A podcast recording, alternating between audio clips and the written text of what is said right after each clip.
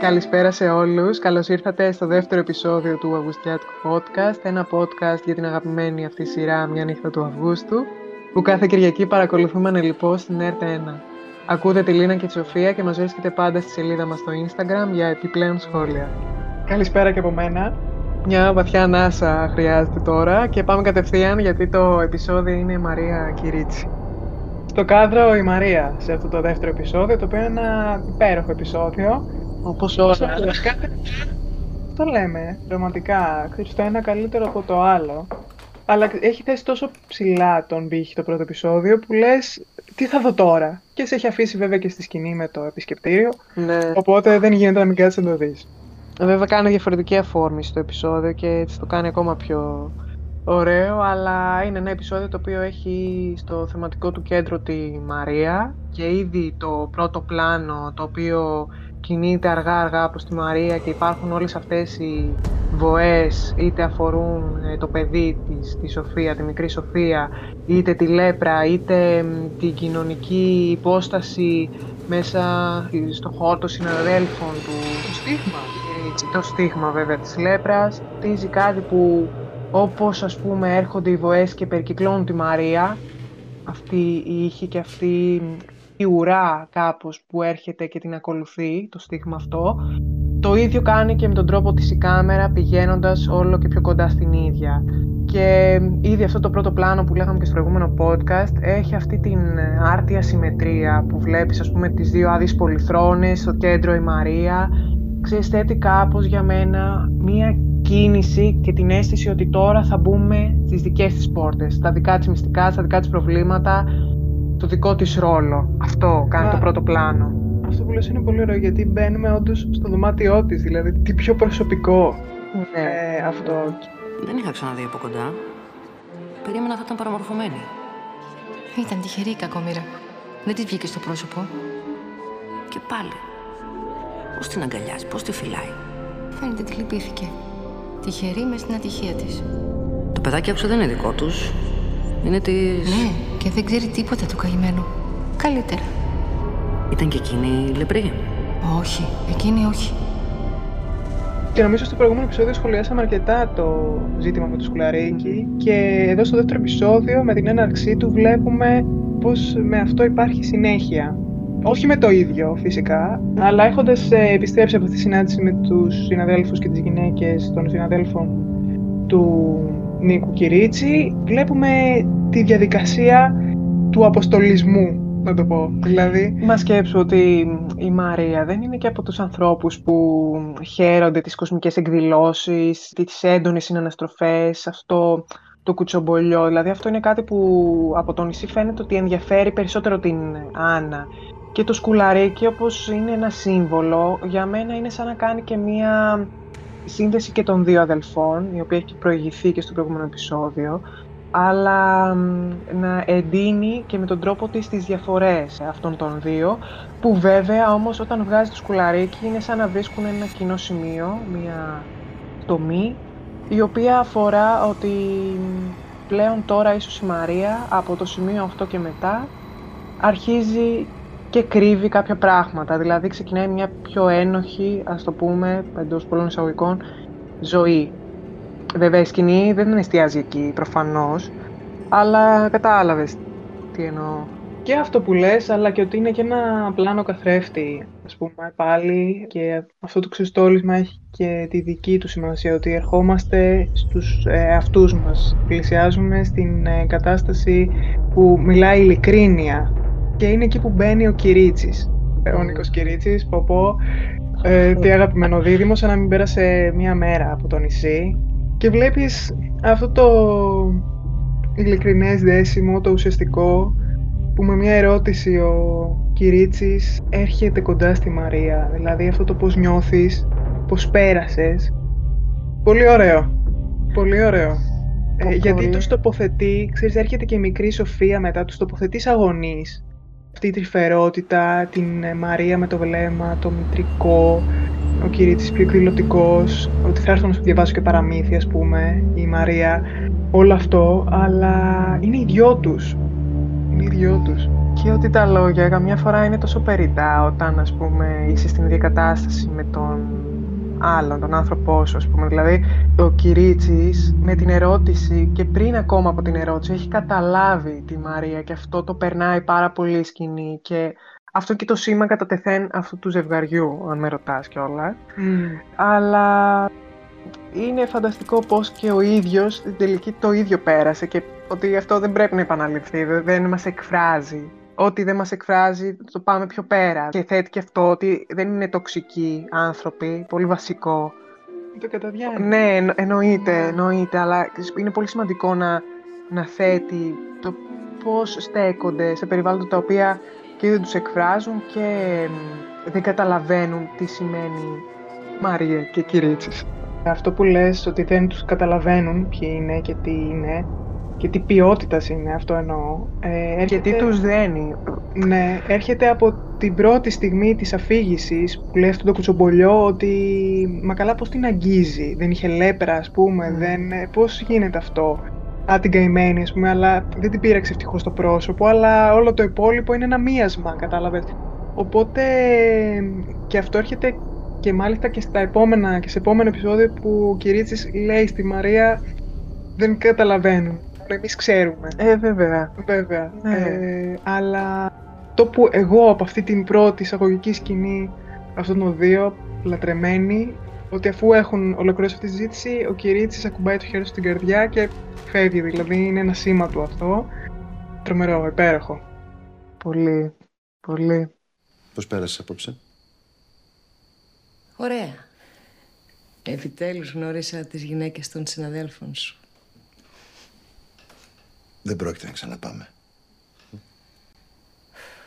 Και πάμε στην επόμενη σκηνή μετά, όπου η Μαρία βλέπουμε ότι έχει διατηρήσει σχέσεις με τον ε, Αλέξανδρο Βανδουλάκη, τον πατέρα δηλαδή του Αντρέα, και πώς ε, αφήνει και τη μικρή Σοφία κοντά του, χωρίς όμως να υπάρχει καμία υποχθόνια, ας πούμε, δολιότητα πίσω από όλο αυτό.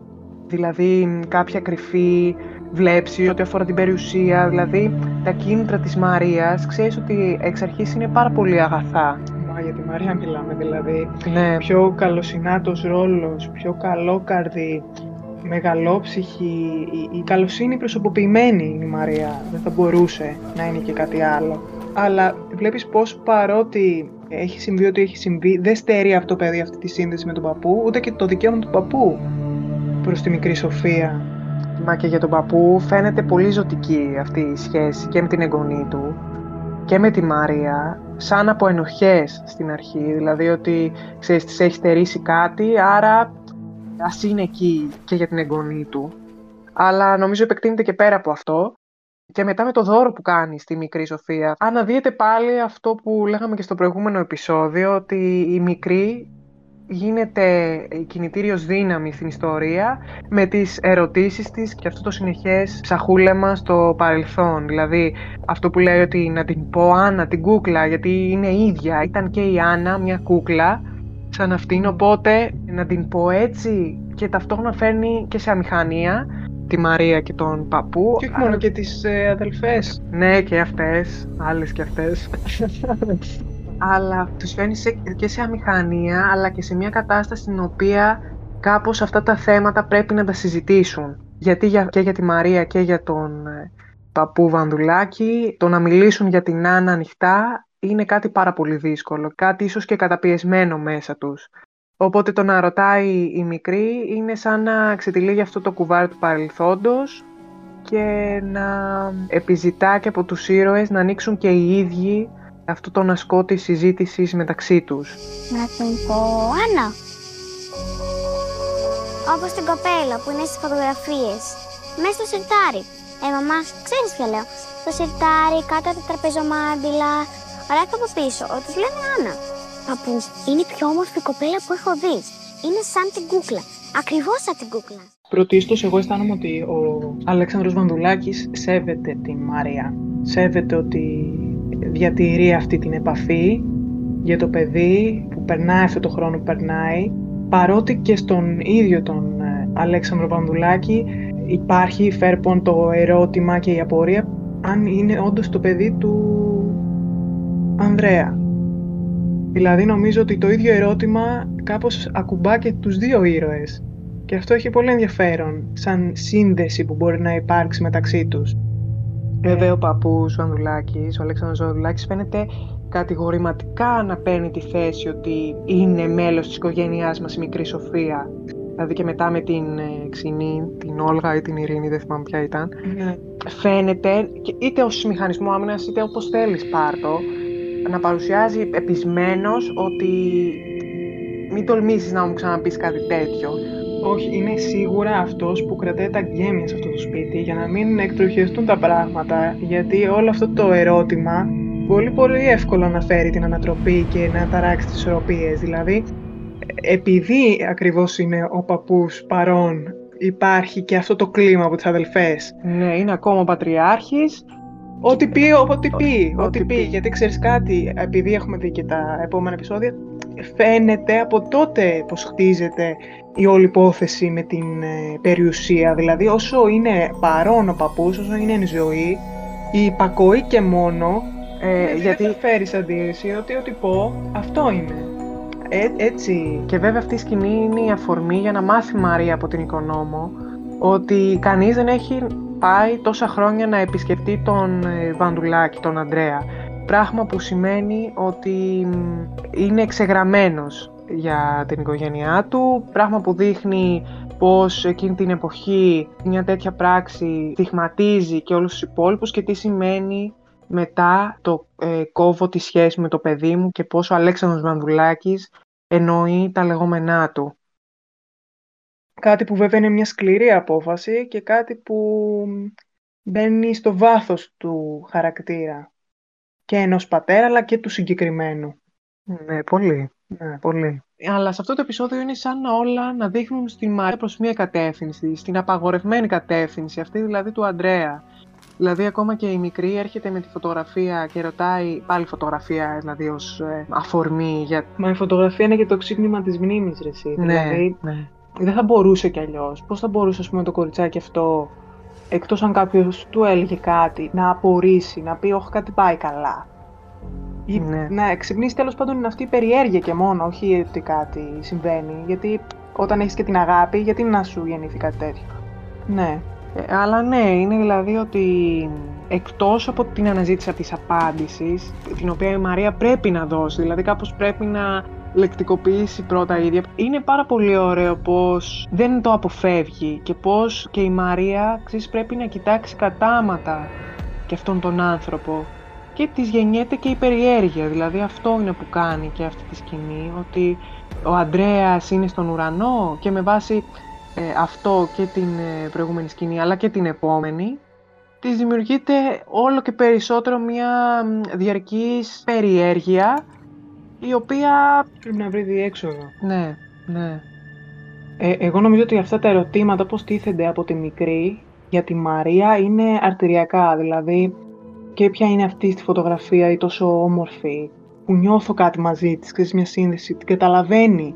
Και ποιος είναι ο άντρας της. Και κατ' επέκταση όλα τα ερωτήματα που αφορούν την αποκάλυψη εν τέλει όλων αυτών των αληθιών στο παιδί και ο χρόνος κυρίως ε, των αποκαλύψεων αυτών είναι αυτά που κάνουν τη Μαρία Να πρέπει να αναρωτηθεί πού τους τοποθετεί στην δική της μεριά της ιστορίας. Για μένα αυτό είναι, δηλαδή πώς θα τους παρουσιάσει η Μαρία στην συνολική εικόνα. Γιατί όλους κάπως τους θυμάσαι. και όσο πιο αθώα γίνεται. Ναι, για να μην πατήσει ευαίσθητες χορδές ε, σε ακατάλληλη ηλικία, ας πούμε. Ναι, γιατί είναι και πολύ σκληρές. Δηλαδή, πώς το εξηγείς αυτό ούτως ή άλλως; Πόσο μάλλον σε ένα παιδί δηλαδή. Γιατί υπάρχει στη Μαρία, στο βλέμμα της Μαρίας, κάτι να την βαραίνει. Από όλες αυτές τις ερωτήσεις, σαν κάτι να την... ε, να αγγυλώνει κάπως. Μμμ. Είναι αυτό νομίζεις που την αγγυλώνει, αυτό που έρχεται ας πούμε στην επόμενη σκηνή που ακούει τους ψιθύρους ότι έρχεται κάποιος νεκρός από τις φυλακές και υποψιάζεται ότι μπορεί να είναι ο, ο Ανδρέας αυτός. Δηλαδή αυτό, ίσως την αγγυλώνει αυτό το γεγονός. Ότι μπορεί να μην τον προλάβει εν ζωή, να του πει κάτι; πολλά μπορεί να είναι. Εγώ μέγιστο θεωρώ το ζήτημα της αποκάλυψης ότι δεν είναι παιδί της βιολογικό. Ναι, Γιατί εντάξει. παιδί της, οκ, είναι η μάνα της, αυτή ξέρει κιόλας. Αλλά αυτό που έρχεται στην επόμενη σκηνή είναι αυτό που κινητροδοτεί την περιέργεια της Μαρίας για να διαπιστώσει κάτι. Είτε είναι αυτό το κοίταγμα στα μάτια που ρίχνει στο νεκρό, τον ασθενή όταν πηγαίνει από πάνω του, είτε είναι αυτό το κοίταγμα που θα ρίξει στον ε, Ανδρέα όταν θα τον επισκεφτεί στη φυλακή. Νεκρός είναι. Δεν το βλέπεις. Εμείς ζωντανό τον πήραμε. Ε, θα τα τίναξες στη διαδρομή. Έχει ψήφα στην μοσχολήση. Πάρ' τον από. Και πάρε στη φυλακή να ερωτήσεις. Μπορεί να έχει κάποιο σύγκριτο. Έρθω σε λίγο πάλι. Αυτή η σκηνή ήταν ε, από τις αγαπημένες μου στο επεισόδιο γιατί κάπως χτίζει και για σένα που τη βλέπεις σε αναβαθμούς όλη αυτή την αγωνία και την περιέργεια και να πάω να δω, να... Ε, άμα είναι αυτός, ποια θα είναι η αντίδρασή μου. Α- αγωνιάς κι εσύ για το τι θα δει η Μαρία και το χτίζει πάρα πολύ έντεχνα όλο αυτό και όταν πηγαίνει από πάνω εντυπωσιάστηκα κάπως γιατί μ, όλη αυτή η περιέργεια που την κατατρώει αποτυπώνεται σε όλη αυτή την ε, λεπτομέρεια ότι αυτός ο νεκρός κάπως μοιάζει και με τον Ανδρέα αλλά δεν είναι ο Ανδρέας και μου δημιουργεί τη σκέψη ότι κάπως η προσδοκία, αν υποθέσουμε ότι η Μαρία προσδοκούσε να είναι ο Ανδρέας, βρίσκει πάντα τον τρόπο να επαληθευτεί.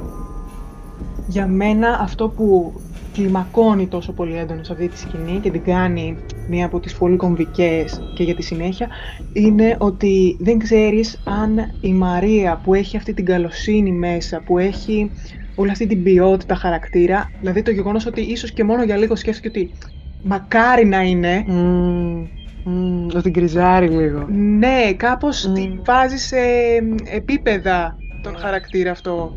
Και τώρα θα το ξεσκεπάσω, Οκ. να δω, να δω. Μμ. Ε, για μένα προσθέτει πάρα πολλά σε αυτό το ρόλο και η Σκαφιδά τα, ξέρεις, βάζει όλες αυτές τις αποχρώσεις σε αυτό. Ε, Υπάρχει ακόμα και αυτό το περίεργο, το ήσυχο, το βήμα, το σταθερό, το ε, αργά, όλα άσπρα. Ήταν κάπως ε, πολύ... Και είναι η αρχή αυτή για να δρομολογηθεί η πρώτη συνάντηση με τον ε, Ανδρέα με στάση βέβαια ενδιάμεση την Φωτεινή η οποία έτσι μπαίνει στην ε, σειρά με έναν ε, τρόπο πάρα πολύ ενδιαφέρον αυτόν της ε, φίλης που υποστηρίζει χωρίς να γνωρίζει αλλά που μέσα της περιμένει κάποια στιγμή και αυτή την εξήγηση η οποία ακόμα δεν έχει έρθει Αυτό το δέσιμο της Φωτεινής και της Μαρίας το βρίσκω συγκινητικό. Δηλαδή, ήδη από το νησί θυμάμαι πόσο πολύ αδελφική επί της ουσίας Μα, ήταν... μα πιο αδελφική και από την Άννα δηλαδή Ναι, ναι, ναι. Μα αυτό, αυτό δείχνει. Ναι. Αυτό δείχνει. Είναι συγκινητικό, δηλαδή ακόμα και μετά που επιστρέφει έχοντας αυτό το μυστικό και χωρίς να γνωρίζει και τίποτα η Φωτεινή, όπως είπες και εσύ, την καλύπτει τόσο πολύ έξυπνα και χωρίς να περιμένει. Όποτε είσαι έτοιμη, εγώ είμαι εδώ. Και γίνεται και η αλυσίδα της. Δηλαδή ένας κρίκος στον οποίο μπορείς να, να αποθέσει η Μαρία ένα μυστικό το οποίο εκείνη τη στιγμή χρειάζεται να είναι μυστικό για την ίδια. Είναι πάρα πολύ σημαντικό να έχει κάποιος ένα καταφύγιο που χωρίς ερωτήσεις ε, είναι εκεί, αλλά κάποια στιγμή και όταν ε, έρθει η ώρα θα τα μοιραστεί όπως πρέπει. Άργησα, συγγνώμη. Θα την πάρω να φύγουμε. Θα γυρίσει ο Νίκος. Δεν θέλω. Θα, θα σου εξηγήσω άλλιστα. Καλώς την. Τέλειωσα νωρίτερα και πέρασα από το σπίτι, αλλά δεν ήσασταν εκεί. Και είπα εδώ θα είναι. Πώς είναι η θιά μου; Ε, φαντάζομαι καλύτερα θα είναι τώρα με τις ενέσεις της Μαριό μου, ε. Και μπαίνει η Μαρία στο λεωφορείο και κάπου εκεί ξέρεις ότι δεν υπάρχει γυρισμός. Δηλαδή από τη στιγμή που έχει πάρει μια απόφαση, αυτή η απόφαση συμβαίνει. Και έρχεται η στιγμή στο επεισόδιο στην οποία βλέπουμε την ε, διαδρομή της Μαρίας προς τις φυλακές από τη σκοπιά της. Έχουμε δει έτσι και, και την ε, διαδρομή του Στάνγκολ όταν ακούει το όνομά του, αλλά όταν φτάνει η Μαρία εκεί το βλέπουμε όλο από την οπτική της. Και αυτό είναι κάτι το φανταστικό ε, για μένα, γιατί μέσα σε όλα βλέπουμε και την ε, αλληλεπίδρασή της και με το χώρο, δηλαδή πως ε, μέσα σε έναν τέτοιο χώρο η Μαρία φαντάζει ως μια ξένη ύπαρξη, δηλαδή σου γεννάει συνέχεια την απορία τι δουλειά έχει η Μαρία εκεί; Ναι, αυτό νομίζω είναι το κεντρικό ερώτημα, το οποίο επιβεβαιώνεται και με το χειρότερο τρόπο. Το γιατί, δηλαδή. Και αυτό το γιατί νομίζω είναι κάπως που απασχολεί τον αρχηγό της φυλακής. Μα σκέψου ότι από την αρχή θέτει ο Ντρετάκης το ερώτημα στη Μαρία ότι ήρθες να τον ξεκάνεις. Δηλαδή, μία πρώτη λογική εκτίμηση αφορά μία τέτοια πράξη. Και λες εσύ που το ξέρεις τηλεθεατής ότι αποκλείεται η Μαρία. Καλά, ναι. Ναι. Απλώς ξέρεις τι, εκφράζει μια απορία, την οποία την έχεις και ως τηλεθεατής με την έννοια όχι αυτήν την απορία, αλλά μια γενικότερη απορία γιατί να πάει; Τι της εξάπτει τόσο πολύ την περιέργεια στο να τον επισκεφτεί; Υπάρχει δηλαδή μία σύγκρουση στα μάτια του. Πώς γίνεται η αδελφή της δολοφονημένης από το σύζυγό της να βρίσκεται καν εκεί; Εδώ δεν βρίσκεται η οικογένεια. Ήρθες να τον ξεκάνεις; Δεν ξέρω πάντως ε, η ατμόσφαιρα που δημιουργεί με τον Τρετάκη είναι ήδη από τότε πάρα πολύ βουβή και αυτό είχε πάρα πολύ ενδιαφέρον στην παρακολούθηση. Ενώ ας πούμε το πλάνο που διαδέχεται μετά είναι με τις βοές του επισκεπτηρίου και πώς όλοι μιλάνε με τα πρόσωπα που είναι πίσω από τα σίδερα. Είναι νομίζω το τέλειο build-up για τη σκηνή του επισκεπτηρίου. Η οποία σκηνή είχαμε δει τα βλέμματα βέβαια στο προηγούμενο επεισόδιο, τα τελευταία.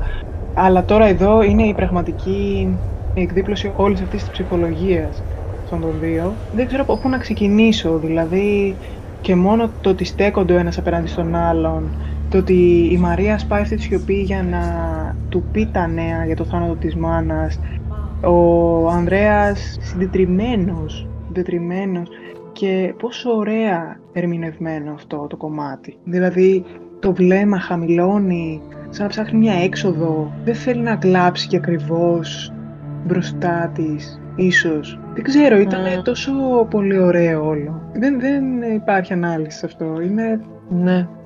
Γενικά αισθάνομαι ότι μ, σε αυτό το επισκεπτήριο μιλάνε πιο πολύ τα βλέμματα, όπως και πάντα δηλαδή, αλλά λίγο πιο πολύ εδώ. Δηλαδή, είτε το βλέμμα ε- εξόδου, ας το πούμε έτσι, του Στάνκογλου, είτε ε, το βλέμμα το τελευταίο του Ανδρέας, στο οποίο παρακαλεί τη Μαρία να έρχεται να τον επισκέπτεται. Το βλέμμα της Μαρίας που ε, δεν, δεν ξέρει ακριβώς πώς να αντιδράσει απέναντι σε αυτό. Είναι κάτι πιθανώς που να μην περίμενε να ακούσει. Και βέβαια πως ο χρόνος εκείνη τη στιγμή φαίνεται να είναι τόσο συμπιεσμένος. Δηλαδή έξι χρόνια δεν είχε να τον δει κανείς και μέσα σε αυτές τις δύο κουβέντες είναι σαν να έχουν πει κάτι το οποίο είναι αρκετό για να φέρει την Μαρία και μια ακόμη φορά εκεί. Η μητέρα σου πέθανε. Το έμαθες. Το παιδί. Θες να μάθεις. Είναι καλά. Ζει μαζί μας. Δεν ξέρει τίποτα για σένα. Τέλος επισκεφτηρίου. Δεν πειράζει, θα τα πείτε τον άλλο μήνα. Σε παρακαλώ να έρχεσαι. Στο τέλος του μήνα έχει επισκεπτήριο. Την Κυριακή. Θέλω πολύ να έρχεσαι. Να σε θωρώ. Έλα. Είναι συγκλονιστικό ότι τα μόνα λόγια που λέει ο Ανδρέας στη Μάρια είναι να έρχεσαι να με βλέπεις. Και με κάνει να, να σκέφτομαι ότι κάτι τη ζητάει. Δηλαδή και μόνο ότι τη ζητάει κάτι είναι κάπως ε, προκλητικό από μόνο του. Δηλαδή έχει το δικαίωμα όντως να τη ζητάει κάτι; Κάτι τέτοιο. Κάτι τέτοιο. Όπως και οτιδήποτε άλλο. Δηλαδή δεν μπορεί να έχει καμία απέτηση να ζητάει το οτιδήποτε ο Ανδρέας από τη Μαρία. Ναι, ναι. Πρακτικά. Ναι. Αλλά και μόνο που πήγε η Μαρία, αυτό δημιουργεί και μία περιέργεια. Ναι. Πάντως και η φράση με το παιδί ήταν πολύ ωραία, ότι το έχουμε εμείς το ζει μαζί μας και πόσο αυτός σε παραλληλισμό με το νησί που την είχε παρακαλέσει να το πάρουν το παιδί. Mm. Ε, δηλαδή αυτή η σκηνή, η ατάκα αυτής της σκηνής ήταν τόσο πολύ to the point από εκεί που είχε αφαιθεί στο νησί. Ναι. Το πιο δύσκολο βέβαια για τη Μαρία, έτσι όπως μου φαίνεται, είναι ότι αν θελήσει ίδια να ξαναπάει, κάπως πρέπει να γίνει πάλι αυτό. Κάποια διαδικασία δηλαδή πρέπει να ακολουθήσει, είτε θα είναι πάλι με τη φωτεινή, είτε κάποιο ψέμα, είτε δηλαδή μια κατάσταση άχνοιας για τον Κυρίτσι. Και αυτή η σκηνή που έρχεται πιο μετά, στην οποία ο Κυρίτσις τονίζει στη Μαρία να έχουν λίγο χρόνο τους γιο τους ως μια Κυριακή του μήνα, την τελευταία Κυριακή του μήνα, είναι σαν να μπλοκάρει εκείνη τη στιγμή μια άτυπη υπόσχεση που έχει δώσει η Μαρία προς τον ε, Ανδρέα. Και γίνεται εκεί ένα φοβερό πλάνο. Φοβερό πλάνο. Δηλαδή, γενικά αυτό το επεισόδιο είχε κάποια περίεργα πλάνα, έτσι θα τα έλεγα, αλλά αυτό ήταν πραγματικά πάρα πολύ ενδιαφέρον. Το πλάνο στο καρύδι, που σπάει το καρύδι, το είδες; Που αφού παίρνουν και τηλέφωνο τον Κυρίτσι και επιβεβαιώνεται τελικά ότι δεν μπορούν να έχουν αυτή την Κυριακή για τον εαυτό τους, ε, γίνεται το πλάνο στο καρύδι και, και στο βλέμμα της Μαρίας μετά, που μου δημιούργησε έτσι τη σκέψη ότι το καρύδι έχει αυτόν τον συμβολισμό της συλλογικής και της εγκεφαλικότητας απέναντι στα πράγματα και όταν η Μαρία σπάει το καρύδι και, και βγάζει το τσόφλι του ας πούμε, περνάει στη φάση της παρόρμησης, δηλαδή έχει μπει μέσα της ένα ένστικτο που την καθοδηγεί και την ορίζει και κάπως η περιέργεια και είναι την ίδια.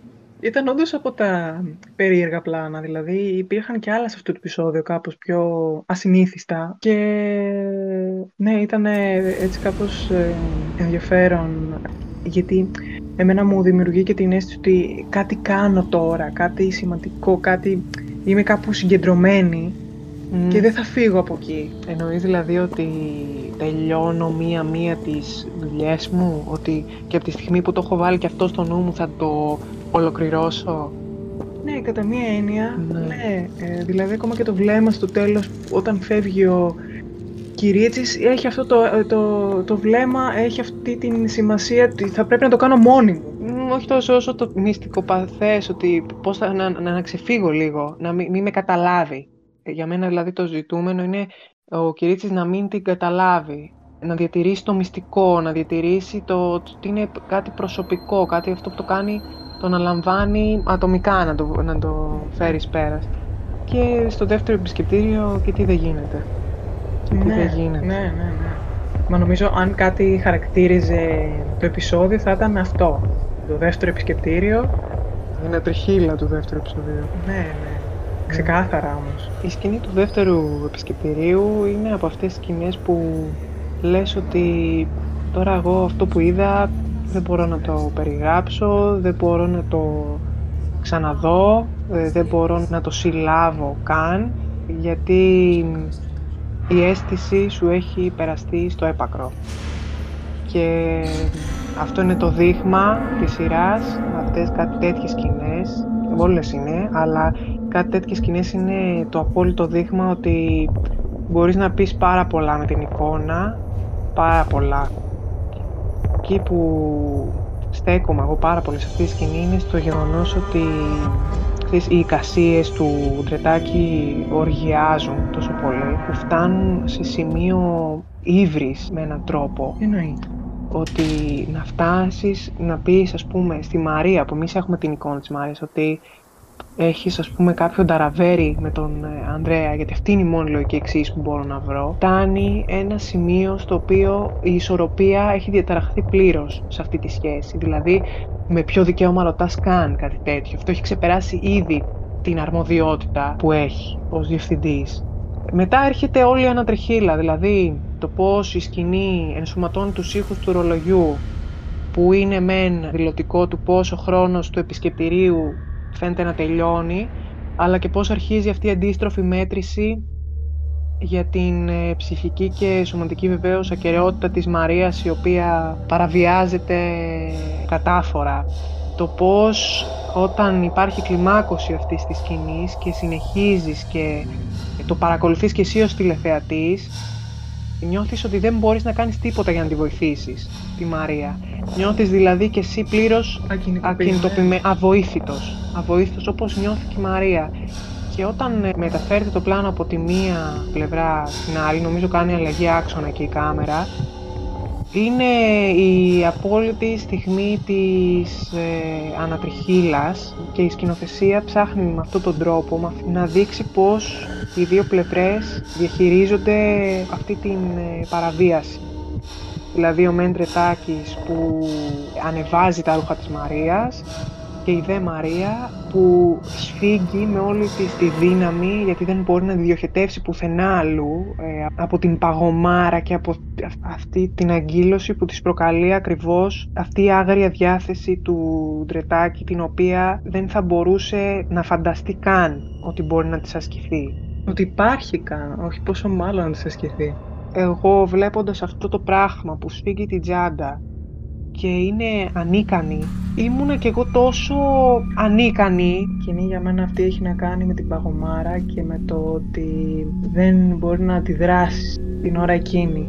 Πράγμα που θεωρώ ότι καμία άλλη σειρά από όλες τις σειρές που έχουμε δει, τουλάχιστον ε, ελληνικές, δεν έχουν αποδώσει ποτέ και είναι ίσως και η μεγαλύτερη αλήθεια περί της βίας αυτού του είδους. Δεν ξέρω. Είναι πολύ δύσκολο να πεις το οτιδήποτε. Το μόνο σίγουρο για να το ελαφρύνουμε είναι ότι του βγάλαμε και παρατσούκλι, οπότε από εδώ και πέρα θα το λέμε γλίτσα. Γιατί ήταν τουλάχιστον αγλιώδε. Τουλάχιστον. τουλάχιστον. Οπότε πάει τον τρετάκι από εδώ και πέρα. Ο γλίτσας, παιδιά. Ο γλίτσας. Ο γλίτσας. Και πόσο ωραία επιλογή, την αμέσως επόμενη σκηνή από όλο αυτό που έχει προηγηθεί, η επιλογή του παραθύρου. Πράγμα που δείχνει για μένα ότι όλο το προηγούμενο έγινε πίσω από τα παράθυρα, πίσω από πόρτες, χωρίς τα βλέμματα άλλων. Εκεί που ήταν όλοι οι άλλοι κάπου αλλού, κάτι άλλο συνέβαινε. Και που αυτό το βλέμμα μετά μεταφέρεται και στο επισκεπτήριο και που όλη αυτή η αγκύλωση μετά από όλο αυτό που έχει συμβεί είναι και σωματική και αυτοπεριοριστική. Πράγμα που φαίνεται πάρα πολύ και στην κίνηση να κλείσει μπροστά το πουκάμισο. Ναι. Και μου φαίνεται ότι σε αυτή τη σκηνή εγώ προσωπικά δεν πρόσεξα τίποτα άλλο πέρα από τη Μαρία. Σου πέρναγε τόσο πολύ το πώς είναι η Μαρία μετά από αυτό, που όλο το άλλο ήταν σαν κάτι που υπήρχε αλλά δεν το άκουσες πραγματικά ποτέ. Σε ευχαριστώ και που μου προσέχεις τη Σοφία; Και καλύτερα να μην μάθει από κανέναν. Την Άννα τη θωρώ μέρα νύχτα. Πλένω τα μάτια μου και τη βλέπω. Δεν ξέρω αν μου αξίζει να έρχεσαι. Μας εγώ. Μη με παρετήξεις. Να έρχεσαι.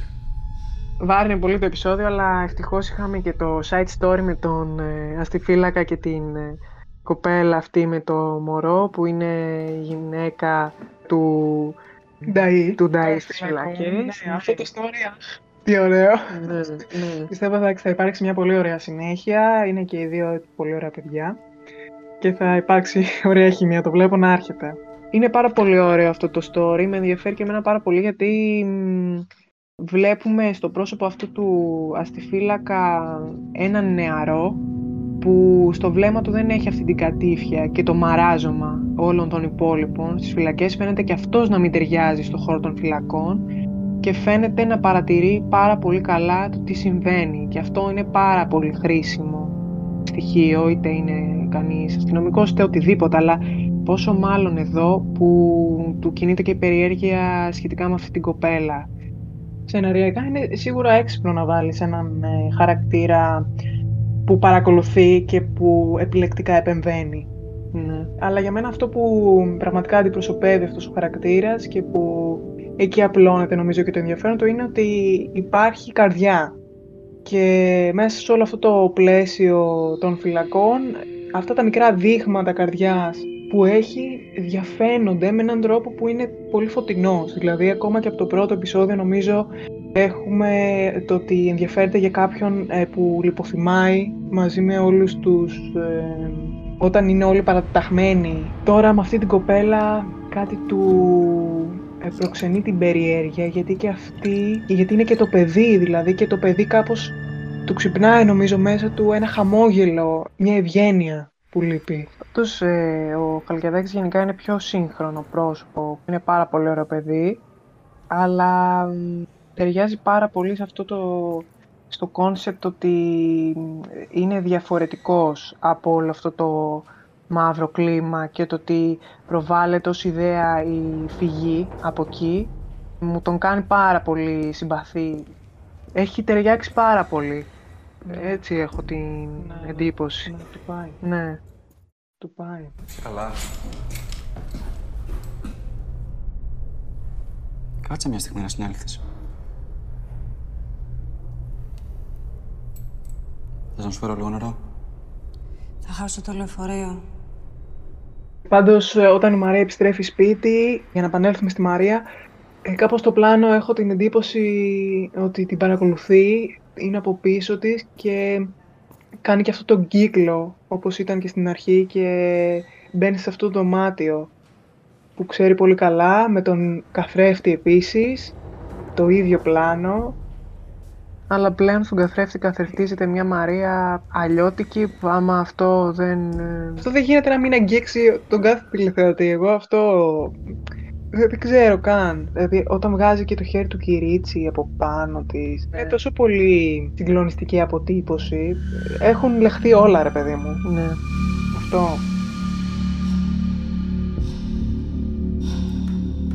Το επεισόδιο όμως, ε, εκτός από τη Μαρία, συναντάει και τον Μανώλη μετά από αυτόν τον ξυλοδαρμό στο πανοδοχείο της Αγάθης να βρίσκεται σαράκος στα σκαλιά σε ένα καθόλου άνετο κρεβάτι και σε μια κατάσταση η οποία χρειάζεται άμεσης επέμβασης από την Αγάθη. Τα παιδάκια που έχουν επιλέξει τη σειρά είναι εντωμεταξύ του κάτι άλλο. Όλα. Δεν ξέρω πού τα βρίσκουν, είναι μοναδικά. Η φυσικότητα και πο- είναι σαν να το ξέρουν από πάντα. Καλύτερη ηθοποιοί είναι τα παιδάκια, άμα το Θεό. Ναι. Πολύ ωραία όλα. Και η Αγάθη σε αυτό το σημείο φαίνεται να είναι έτοιμη να αναλάβει έναν πιο ενεργό ρόλο, αποφασίζοντας να στείλει αυτό το γράμμα στον Αντώνη, παίρνοντας έτσι τα ενία της μοίρας του Μανώλη, ο οποίος Μανώλη συνεχίζει αυτή την κατρακύλα, που όμως η φιλία του Σταύρου, και εκεί εμένα μου άρεσε πάρα πολύ, έρχεται να γίνει ο δεύτερος εξωτερικός παρατηρητής και να του πει ότι από κάτι, από κάπου, εσύ είσαι κυνηγημένος. Το έχεις βάλει στα πόδια του, λέει. Όπως του λέει ο άλλος στο πρώτο επεισόδιο ότι από κάποιον κρύβεσαι, έτσι εδώ ο Σταύρος έρχεται και του λέει το έχεις βάλει στα πόδια και αυτό ανοίγει και τη δική του βεντάλια ως χαρακτήρας με την έννοια ότι και αυτός λέει ότι από κάπου το έχει βάλει στα πόδια, το ξέρει και αυτός αυτό το συνέστημα. Γι' αυτό και αυτή η ταύτιση μάλλον με το Μανώλη και γι' αυτό και αυτή η σύνδεση πάνω στη μοναξιά που έχουν και οι δύο. Και όσοι μόνοι, αφού δεν έχουν πουθενά αλλού να κρατηθούν, καμία άλλη ας πούμε γυναικεία συντροφιά να τρέξουν σπίτι κτλ. Οπότε κάπως εκεί συστήνεται στα αλήθεια ο χαρακτήρας του Σταύρου.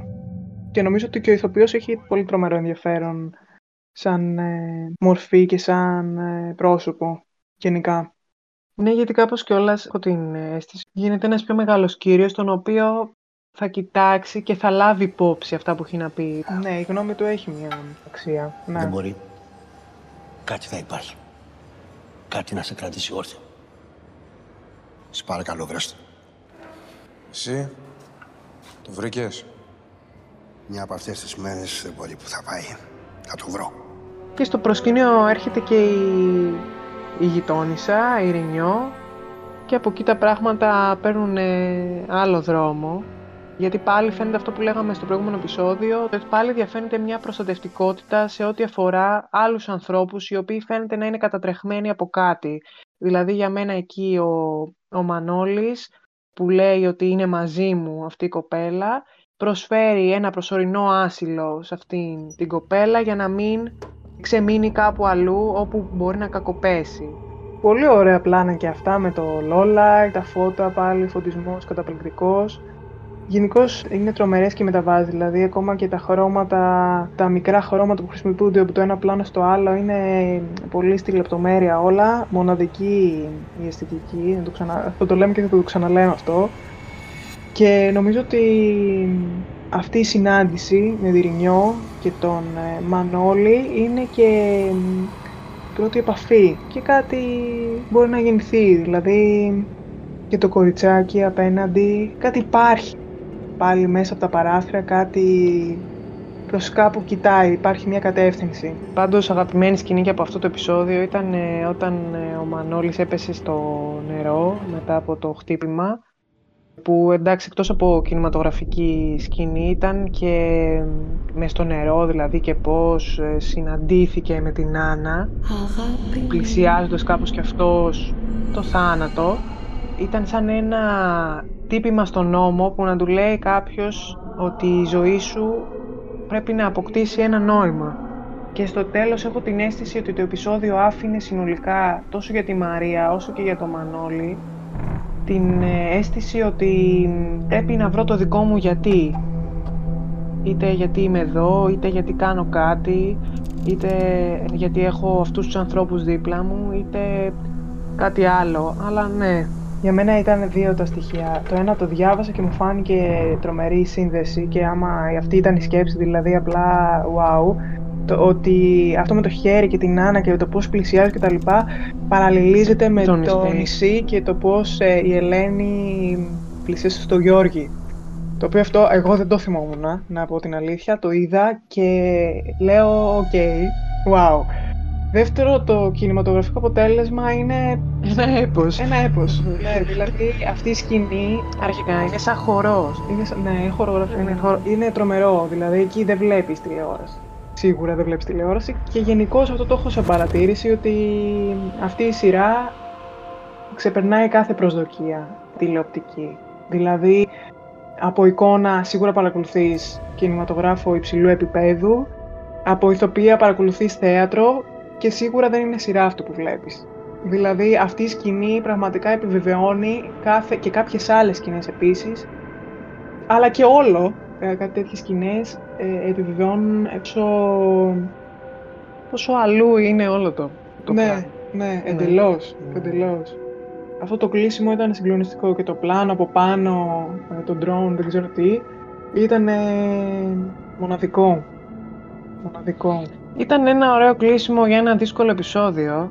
Ε, παρότι δηλαδή και το τέλος ήταν ε, κάπως ε, πικρό. Πικρό, ναι, γιατί εντάξει. Αν μη τι άλλο, κάπως ε, τελείωνες με δύο διαφορετικούς ε, πόνους. Τον έναν της Μαρίας και τον άλλον του Μανώλη. Και εκεί δημιουργήθηκε μια πολύ ωραία σύνδεση.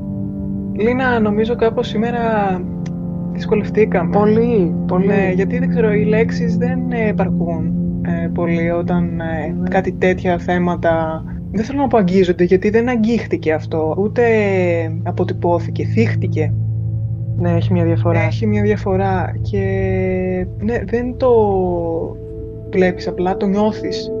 Το, το, το ζεις κάπως. Και αυτό το θεωρώ κάπως ε, μια ε, επιτυχία της σειράς και κάπως ένα δώρο που μας κάνει αυτή η σειρά. Εκεί που δεν έχεις τα λόγια νομίζω είναι εκεί που έχεις κερδίσει και τα πιο πολλά κάποιες φορές και σε αυτό το επεισόδιο αυτό έγινε. Δηλαδή εγώ το 2 το έχω πολύ ψηλά στα αγαπημένα επεισόδια γιατί θα περάσεις καλά συναισθηματικά σε ένα τέτοιο επεισόδιο αλλά θα, θα κάνεις ένα αναστέναγμα. Κάτι θα σκεφτείς παραπάνω και αυτό είναι πάρα πολύ σπουδαίο. Αυτό για το επεισόδιο 2. Για να μην χάσετε κάποιο επόμενο podcast, ε, πατήστε το καμπανάκι και το κουμπάκι στο follow, είτε είστε σε Spotify, Google Podcast, Apple Podcast ή όπου αλλού ακούτε αυτή τη στιγμή podcast. Πάντα μας βρίσκεται στη σελίδα στο Instagram. Χαιρόμαστε πάρα πολύ να μας στέλνετε μηνύματα, να σχολιάζετε κάτω από την αντίστοιχη δημιουργήση. Γενικά είναι, το εκτιμάμε πάρα πολύ. Είναι ο στόχος αυτού του podcast να μιλάμε και να ερχόμαστε σε επαφή ε, άμα σας άρεσε, μπορείτε να το κοινοποιήσετε και στους φίλους σας ή σε οποιοδήποτε κοινωνικό μέσο θέλετε. Θα τα πούμε σύντομα με επόμενο επεισόδιο. Μέχρι τότε παρακολουθούμε φανατικά. Να περνάτε όλοι τέλεια.